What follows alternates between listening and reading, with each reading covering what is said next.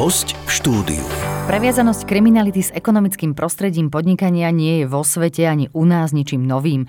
Zakrývanie trestnej činnosti a nekalých ziskov za firmy, daňové podvody či podplácanie, aby bolo možné potrestať nielen fyzické, ale aj právnické osoby a obmedziť či zastaviť ich ďalšiu protiprávnu činnosť, musíme mať dostatočnú legislatívu.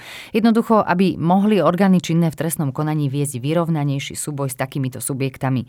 V podcastoch poradcu podnikateľa sa teda pozrieme na trestnú zodpovednosť právnických osôb. V prvej časti nášho miniseriálu sa pozrieme na trestnú zodpovednosť právnických osôb vo všeobecnosti, pohľad do histórie, či modely trestnej zodpovednosti. Našou hostkou je advokátka pani Lenka Špiriaková. Pekný deň prajem. Dobrý deň. Ja vás trošku predstavím našim poslucháčom. Ste absolventkou právnickej fakulty Trnavskej univerzity. V advokácii pôsobíte od roku 2012. E, svoju e, advokátsku kanceláriu vedete od roku 2017 a pôsobíte v Žiline. E, samozrejme, asi pôsobnosť je na celom Slovensku, ale tu je, to, tu je to sídlo a venujete sa okrem trestného práva aj rodinnému, občianskému, pracovnému. Um, povedzte ešte predtým, ako sa ponoríme hlbšie do tej trestnej zodpovednosti právnických osôb, že či to trestné právo je v niečom pre vás ako pre advokátku, pre právničku zaujímavé? Uh-huh. Tak e, predovšetkým odpoveď na túto otázku sa skladá z viacerých rozmerov. Jedným z tým rozmerov je práve tá dynamika toho trestného práva. V trestnom práve proces alebo e, samotné to konanie je oveľa viacej Eh, rýchlejšie ako v občianskom konaní, hej, eh, aj opravné prostriedky, výsluchy, teda procesné úkony sa dejú oveľa rýchlejšie.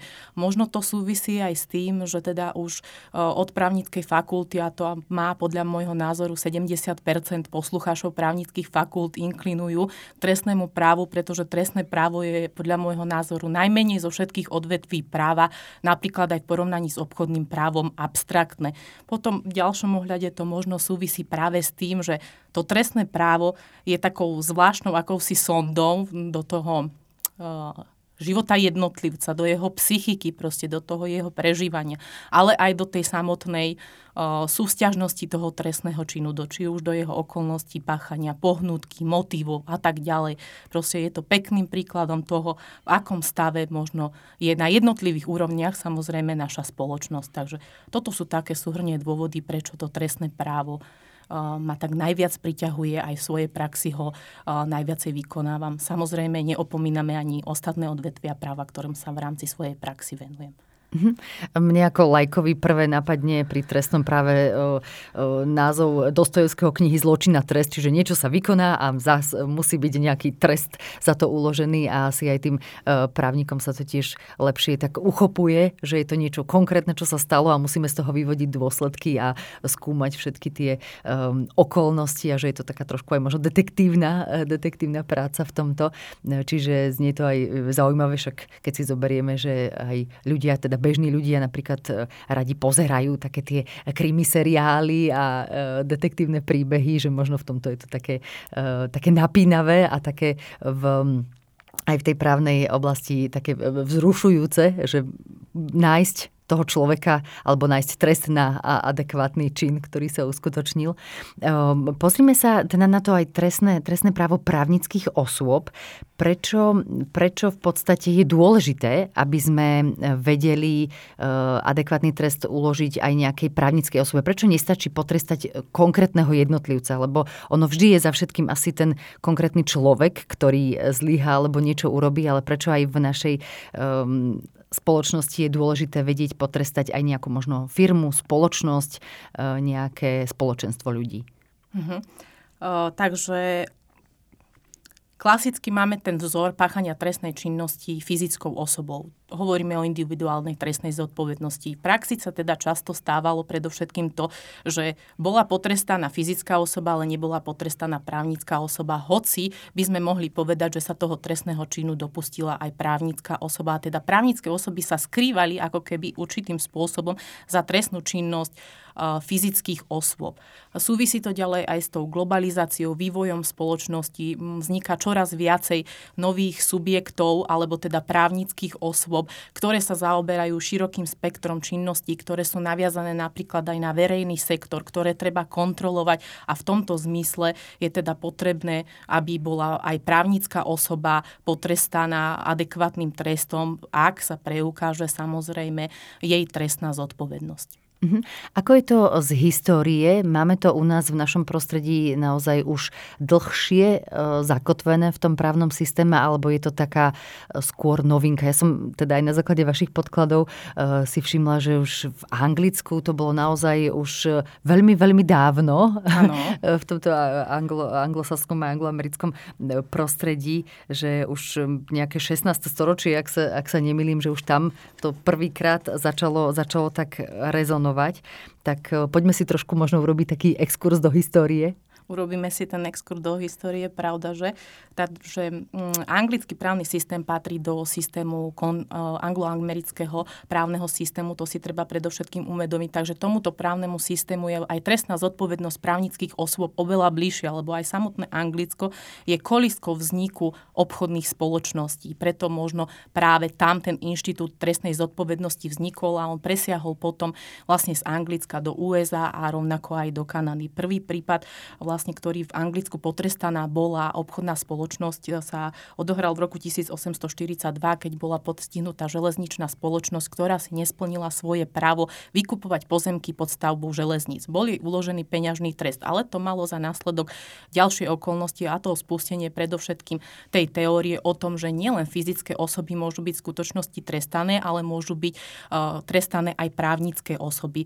Uh, potom máme rôzne teda právne akty v rámci um, amerického právneho systému, tzv.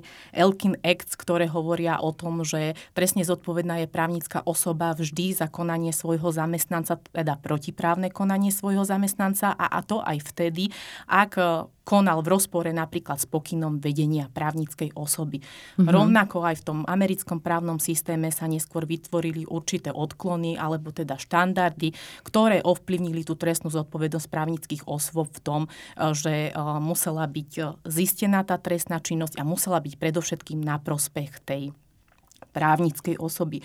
Pokiaľ ide o kontinentálny právny systém, alebo teda našu európsku právnu kultúru, ktorá je postavená na zásadoch rímskeho práva. Tam to trochu e, s tým inštitútom trestnej zodpovednosti bolo zložitejšie, pretože nie je to prirodzené tomu e, rímskému právu, aj keď napríklad v stredoveku môžeme hovoriť, že popri individuálnej trestnej zodpovednosti existovala aj trestná zodpovednosť právnických osôb, ale nie v tom pravom zmysle slova. Existovala ako inštitút prírodzeného práva, dali sa napríklad, keď to povieme v modernej terminológii trestnoprávnej stíhať napríklad cechy, obce alebo nejaké náboženské spoločenstva. Napriek tomu v Európe pretrvával názor, že nedá sa potrestať právnická osoba, respektíve právnická osoba, keďže je produktom, produktom práva, nie je prirodzenou osobou, alebo mm-hmm. vznikla na základe práva, nemôže ani znašať účinky trestu. Neskôr je taká aby... umelo vytvorená, tak ťažko ju akože postihovať. Áno. Mm-hmm. Neskôr však tieto nejaké teórie boli prekonané a naozaj sme sa dostali k tomu, že už aj v Slovenskej republike máme od roku 2016 účinný zákon 91 lomeno 2016 o trestnej zodpovednosti právnických osôb. Mhm. A ktoré ešte uh, usmernenia, zákony, uh, ktoré, ktoré oblasti, možno teda aj práva upravujú tú trestnú zodpovednosť, lebo zrejme, tak ako asi aj v iných právnych oblastiach, nie je to len jeden nejaký zákon, ktorého sa treba držať, ale je to naozaj poprepájané s rôznymi oblastiami aj súvisiace s tou ekonomickou činnosťou? Áno, určite to platí. Nejde len teda o zákon 91 2016 o trestnej zodpovednosti právnických osôb, ktorý vlastne je zákonom lex specialis oproti trestnému zákonu a trestnému poriadku, čo znamená, že normami, ktoré upravujú trestnú zodpovednosť právnických osôb, samozrejme v určitých ohľadoch, ak nie sú určité inštitúty alebo procesy obsiahnuté v zákone o trestnej zodpovednosti právnických osôb, tak ich nájdeme v trestnom zákone alebo trestnom poriadku a na tej najvšeobecnejšej úrovni úrovni môžeme hovoriť napríklad aj o ústave, ktorá napríklad hovorí o tom, ktoré konanie je trestným činom a teda, že za trestný čin možno uložiť len trest, ktorý je um, upravený v zákone, alebo sú to aj medzinárodné právne akty alebo uh, rôzne akty európskych spoločenstiev, mm-hmm. ktoré doplňajú ako keby ten zákon o trestnej zodpovednosti právnických osôb. A aké existujú modely trestnej zodpovednosti? Tá modely trestnej zodpovednosti máme viaceré. Ide o priamu, nepriamu trestnú zodpovednosť a administratívno-právnu trestnú zodpovednosť. V podstate model trestnej zodpovednosti je odpoveď štátu na to, akým spôsobom sa postaví k trestnej zodpovednosti právnických osôb. To znamená, v akom odvetví práva trestnú zodpovednosť právnických osôb ukotví a zároveň aký druh trestu zvolí. Pokiaľ hovoríme o priamej trestnej zodpovednosti, tak príkladom priamej trestnej zodpovednosti je práve Slovenská republika, kde však nie je treba zabudnúť na to, že platí koncept príčitateľnosti, ktorému sa asi budeme ešte teda venovať pri eh, podmienkach trestnej zodpovednosti právnických osôb alebo teda pri ich splnení.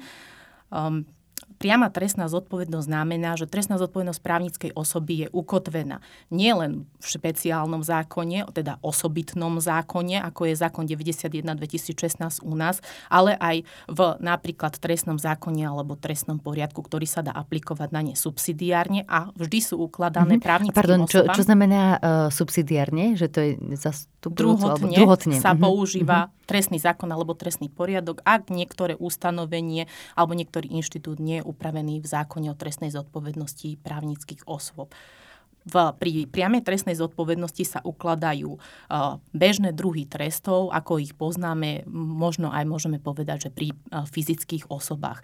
Kdežto trestná zodpovednosť nepravá, alebo nepriama, alebo niekedy ju nazývame aj pseudo, uh, pseudotrestná zodpovednosť právnických osôb nie je formálno právne vyjadrená. Vždy platí individuálna zodpovednosť fyzickej osoby, teda páchateľom trestného činu je fyzická osoba a právnickej osobe je možné uložiť len určitý druh trestu. Hovoríme o treste sui generis, väčšinou sú to ochranné opatrenia predstaviteľom takej uh, nepriamej trestnej zodpovednosti alebo pseudotrestnej zodpovednosti je predovšetkým Švédsko, kde vlastne účel trestu nie je zabrániť páchaniu trestnej činnosti, ale predísť páchaniu trestnej činnosti. A to súvisí s tým, že nie je to pravý trest, ale ochranné opatrenie. Administratívno-právna mhm. zodpovednosť tá zase hovorí o tom, alebo jej výrazom je napríklad Nemecko, jej predstaviteľom lepšie povedané je Nemecko, kde sa uplatňujú normy správneho trestného práva a rozhoduje v prvom stupni o tejto zodpovednosti právnickej osoby správny orgán a až následne o odvolaní rozhoduje súd. Tá administratívno-právna zodpovednosť v podstate, alebo tak hlbšie povedané, znamená to, že nie je upravená trestná zodpovednosť právnickej osoby v normách trestného práva, ale iných odvetviach práva. Uh-huh. Uh, pozrime sa aj na uh, možno históriu teda v rámci Slovenska, že aké boli dôvody zavedenia uh, trestného zákona, teda trestnej zodpovednosti právnických osôb na Slovensku, že ako to teda u nás bližšie bolo. Takže jednoduchšie povedané, alebo veľmi prozaicky povedané, išlo o splnenie záväzkov Slovenskej republiky, ktoré sme mali na medzinárodnej úrovni alebo na úrovni európskej to už, že teda e, páchanie trestných činov právnickými osobami, globalizácia, vývoj spoločnosti, by som povedala, bohužiaľ je e, v našej republike až to sekundárne, prečo sme pristúpili k prijatiu zákona trestnej zodpovednosti právnických osôb. Potreba prijatia zákona trestnej zodpovednosti právnických osôb vznikla asi okolo roku 2005, ešte pred vstupom Slovenska do Európskej únie, práve ako záväzok alebo ako povinnosť, ktorú sme si mali splniť následne po vstupe do Európskej únie alebo pri vstupe Slovenska do Európskej únie. Nejaké pokusy ešte sa uskutočnili v roku 2006-2007, um, ale tieto pokusy boli neúspešné a išlo vlastne o, zodpoved- e, o zavedenie priamej trestnej zodpovednosti právnických osôb do osobitného zákona a Predovšetkým toto podľa môjho názoru bol ten problém, pretože e, táto priama trestná zodpovednosť mala prekonať alebo prelomiť ten inštitút individuálnej trestnej zodpovednosti fyzickej osoby. To treba zdôrazniť. Uh-huh. A uh, vidíte uh, ako advokátka ešte priestor na to, že kam by sa to naše slovenské trestné právo mohlo posunúť, možno aj v súvislosti s inšpiráciou ostatných krajín, ktoré sú okolo, okolo nás, že, že či sa to um, vyvíja, čo, čo predpokladám, že sa, že sa vyvíja, ale, alebo že čo by, čo, čo by možno bolo dobré uh, v súvislosti s tou praxou, aby sme, uh, aby sme aplikovali. Že čím sa možno inšpirovať trošku odvedla krajinami, aby to fungovalo lepšie a možno dôslednejšie? Môžeme sa inšpirovať predovšetkým v tom, že tá príprava tej právnej normy, taká ako mala byť, by mala byť lepšia, lebo ešte keď sa vrátime k tomu vývoju um, tej trestnej zodpovednosti právnickej osoby na Slovensku, uh, tak uh, máme taký pokus, ktorý sa podarilo prijať teda novelou číslo 224 z roku 2010, ktorým bol novelizovaný trestný zákon a bola práve vsunutá do toho trestného zákona pseudotrestná zodpovednosť. To znamená to, čo som už hovorila, že platila primárne zodpovednosť fyzickej osoby, ktorá bola páchateľom trestného činu a právnickej osobe sa dalo uložiť len ochranné opatrenie, zhabanie peňažnej šťastky alebo zhabanie majetku. Takže aj ten súčasný stav toho zákona, aký je, dáva odpovede iba na niektoré otázky trestnej zodpovednosti, nie je tak rozsiahlý, nespravuje všetky inštitúty a pritom je to lex specialis oproti, ako teda špeciálny zákon oproti trestnému poriadku a trestnému zákonu. Takže myslím si, že by bolo potrebné aj rozpracovať určité inštitúty, normy alebo procesné postupy, ktoré sú obsiahnuté v trestnom zákone, v trestnom poriadku, ktorý sa musí používať pri uh, trestnom konaní právnických osôb práve do zákona o trestnej zodpovednosti e, týchto právnických osôb, čo by určite pomohlo podľa môjho názoru aj praxi, napríklad rýchlejšiemu odstíhaniu e, prípadov, keď je trestne zodpovedná aj právnická osoba. Čiže taká dôslednejšia príprava tej legislatívy. Že aby, aby, aby to ne, nerobilo sa až po, že to, čo si prax vypýta a následne sa to všetko novelizuje, novelizuje, upravuje, novela na novele, že taká tá dôslednejšia príprava Súhlas. toho základu. Asi, určite. určite by to bolo dobré vo všetkých právnych oblastiach, nielen v oblasti e, trestného, trestného práva. E, poďme sa pozrieť na trestný čin. E, Kedy môžeme povedať, že naozaj e, sa teda naplnila tá skutková podstata, toto je trestný čin? Tak, v rámci tých právnických osôb teda, aby sme ne, nešli úplne asi zo široka.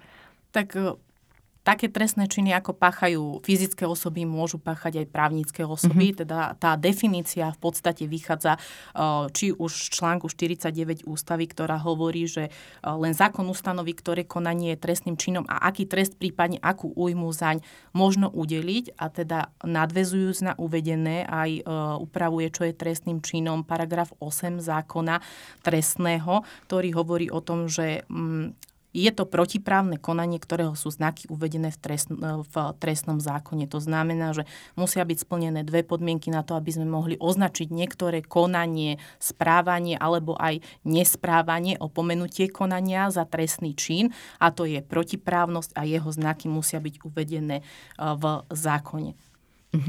Um, je teda aj vymenovaných množstvo trestných e, činov, ale poďme si možno povedať aspoň, aspoň niektoré, ktoré sa týkajú tých právnických osôb. Uh-huh. Takže v podstate ide o širokú paletu alebo široké spektrum trestných činov a to je od um, trestných činov proti uh, slobode a ľudskej dôstojnosti cez majetkové trestné činy, hospodárske trestné činy všeobecne nebezpečné a proti životnému prostrediu, trestné činy proti republike, proti iným právam a slobodám, proti mieru ľudskosti, trestné činy proti terorizmu, extrémizmu, aj trestné činy vojenské. A vlastne e, tieto trestné činy, ak by sme mali priblížiť e, verejnosti, tak e, také najznámejšie za mňa podvod, podvodný úpadok, zavinený úpadok, kapitálový, subvenčný podvod, verejné ohrozenie. Možno, čo verejnosť prekvapiť je aj o trestné činy sexuálneho násilia, sexuálneho zneužívania, obchodovania s ľuďmi alebo tie teroristické trestné činy to sú trestný čin eh, teroristického útoku, účasti na terorizme, financovania terorizmu, cestovanie na účel terorizmu, dokonca aj založenie podpora propagácia hnutia smerujúce k potlačeniu základných práv a slobod. Uh-huh. Tam teda aj, aj ma zaujalo, že tam je e, nielen teda to, že prejav sympatie k nejakému takémuto hnutiu smerujúcemu k potlačeniu základných práv a slobod, ale aj, že výroba, rozširovanie, prechovávanie nejakých extremistických materiálov, e, že, že tiež akoby celé to, aj celá tá propagácia k tomu je, je teda trestný čin samozrejme, alebo podnecovanie k národnostnej, rasovej, etnickej nenávisti je vôbec um, jednoduché dokázať, že je za to zodpovedná tá právnická osoba? Akože keď si, keď si to zoberieme, tú trestnoprávnu zodpovednosť, lebo keď už máme aj tento konkrétny príklad, tak e, naozaj, keď človek evidentne, neviem, používa nejaké um, extremistické symboly alebo sám vyhlas, má nejaké vyhlásenia smerujúce k podnecovaniu násilia a nenávisti, tak je asi jasné, že ukázať na neho prstom, že tento je zodpovedný, to je tá fyzická osoba, ktorú treba nejako trestať, ale ako je to, ako je to s tou právnickou osobou, či m, mm, sa dá dokázať, že za to zodpovedá právnická osoba? A či sa nestáva to, že e, tá povedzme firma alebo tá spoločnosť dá ruky preč a povie, že toto je iba jeho fyzické maslo, tak povediac. Mm-hmm. To je zaujímavá otázka. Mm, myslím si, že vlastne podstata toho dokazovania, či už trestného činu fyzickej osobe alebo právnickej osobe je de facto rovnaká, pretože staviame na základoch trestného zákona a trestného poriadku. Takže musíme preukázať najskôr, alebo teda my ani nie ako advokáti, ale orgány činné v trestnom konaní, ktoré uh, začínajú trestné stíhanie a vznášajú obvinia s tým, že boli naplnené obligatórne znaky skutkovej podstaty trestného činu ktoré sú viaceré, ale musia byť prísne naplnené. A vtedy v našom právnom poriadku platí tá príčitateľnosť alebo koncept príčitateľnosti, ak preukážeme, že vlastne trestný čin spáchala fyzická osoba, ale táto fyzická osoba vystupovala napríklad ako konateľ spoločnosti, bolo to na prospech zároveň spoločnosti, čo musí byť splnené a v rámci vykonávania jej činnosti alebo jej prostredníctvom máme za to, že obligátorne alebo automaticky dochádza aj k nástupu trestnej zodpovednosti právnickej osoby. Takže orgán včiny v trestnom konaní v podstate ani nie je povinný skúmať, či došlo k zavineniu na strane právnickej osoby. To je napríklad, že či mala právnická, e, právnická osoba úmysel spáchať tento trestný čin. Pretože sa vychádza z konceptu pričítateľnosti, tak ako som už spomínala, že ak bol úmysel preukázaný fyzickej osobe, automaticky platí, že úmysel je aj u právnickej osoby, a teda právnické osoby rovnako ako fyzické sa môžu dopúšťať nedbanlivostných trestných činov, ale aj úmyselných trestných činov. Uh-huh. Viac o tejto kombinácii alebo toho, že či môžeme trestne stíhať aj fyzické osoby, aj právnické osoby, možno aj za jeden a ten istý um, čin, alebo teda prečin či zločin, tak o tom sa budeme rozprávať v ďalšej časti nášho podcastu. Ja zatiaľ ďakujem veľmi pekne pani advokátke Lenke Špiriakovej za to, že sa s nami porozprávala o trestnej zodpovednosti právnických osôb. Ďakujem, bolo mi cťou. Počúvali ste podcast Poradcu podnikateľa.